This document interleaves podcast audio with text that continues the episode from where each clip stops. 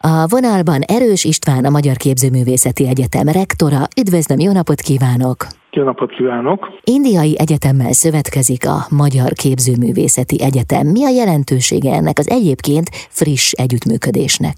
Hát ennek óriási jelentősége van, és szerintem a képzés minőségét is emeli egy ilyen együttműködés, hisz alapvetően az együttműködés azt jelenti, hogy hallgató és oktatói csere, közös kiállítások, művésztelepek, tehát körülbelül erről szól és hát ugye egy fél évet Indiába tart, tölteni egy magyar hallgatónak az egy elég izgalmas dolog, ugyanúgy az indiai hallgatóknak is. Tehát ez egy motivációs tényező tulajdonképpen a hallgatóinknak, akiket egy versenyeztetés alapján fogunk kiválasztani, és hát ugye az oktatóinknak is az egy nagy élmény, hogy egy más kultúrába bele, betekinteni és együttműködni ottani kollégákkal. Ez egy hosszú távú oktatási és művészeti együttműködés, amelyet egyébként az ön kezdeményezésére írtak alá nem régiben Indiában. Ennek van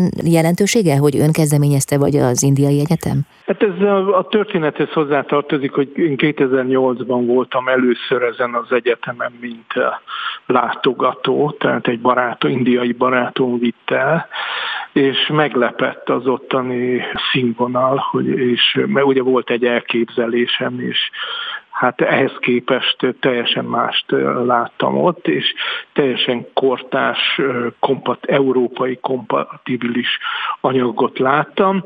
Aztán végül kiderült, hogy egész Indiában képzőművészeti szempontból ez a kar, művészeti kar a, a legszínvonalasabb, tehát innen kerülnek ki azok a művészek, akik, akik így világszinten is mozognak, akiket ismerünk. És hát Azóta őszintén szólva ilyen titkolt vágyam, hogy legalább visszamenjek, és még egyszer megnézem ezt az egyetemet, és most sikerült. Tehát meghívást kaptam egy, egy másik rendezvényre, és akkor az előbb említett barátom révén fölvettem velük a kapcsolatot, és akkor így tető alá hoztuk ezt az együttműködési megállapodást.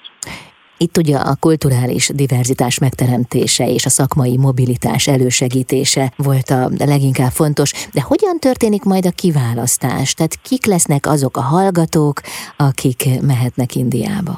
Hát először is ugye ennek van egy előzménye, most márciusban van egy határidő, vagy egy pályázati határidő, az Erasmus Plus-hoz fogunk, ez, a, ez az alapja, ez az együttműködés az egésznek, fogunk pályázni az Erasmushoz, és nyertes pályázat esetén meghirdetjük hallgatóinknak, egy kiállítást szervezünk, és egy bizottság kiválassza a megfelelő hallgatókat.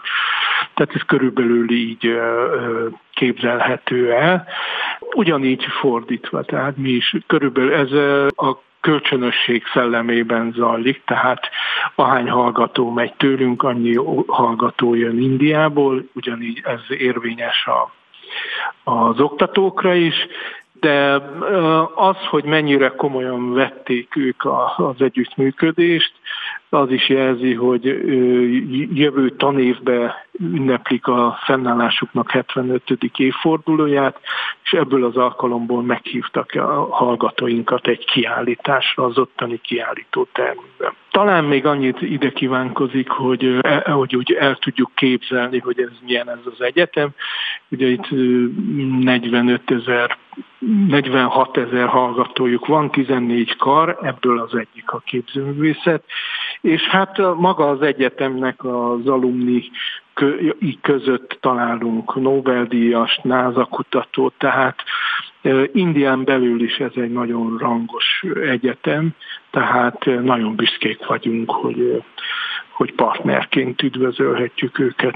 Ez most egy új kezdet. Ráadásul ugye itt nem csak az új kultúrák megismeréséről van szó, hanem a növendékek akár művészi inspirációt is gyűjthetnek. Hát igen, maga az indiai kultúra, mm. ugye az, nem, az, az egy nagyon izgalmas környezet ott lenni, és a minden, tehát megmártózni ebbe a több ezer, ezer éves kultúrában, meg hát ugye a mindennapi élet is eléggé izgalmas, és nagyon sokszínű, tehát azt gondolom, hogy a hallgatóinknak ez egy nagyon jó inspirációs forrás lesz, hogyha eljutnak oda. Sok sikert kívánok az együttműködéshez. Köszönöm szépen. Nagyon szépen köszönöm én is. Viszont Erős Istvánt hallották a Magyar Képzőművészeti Egyetem rektorát itt az Intermedzóban.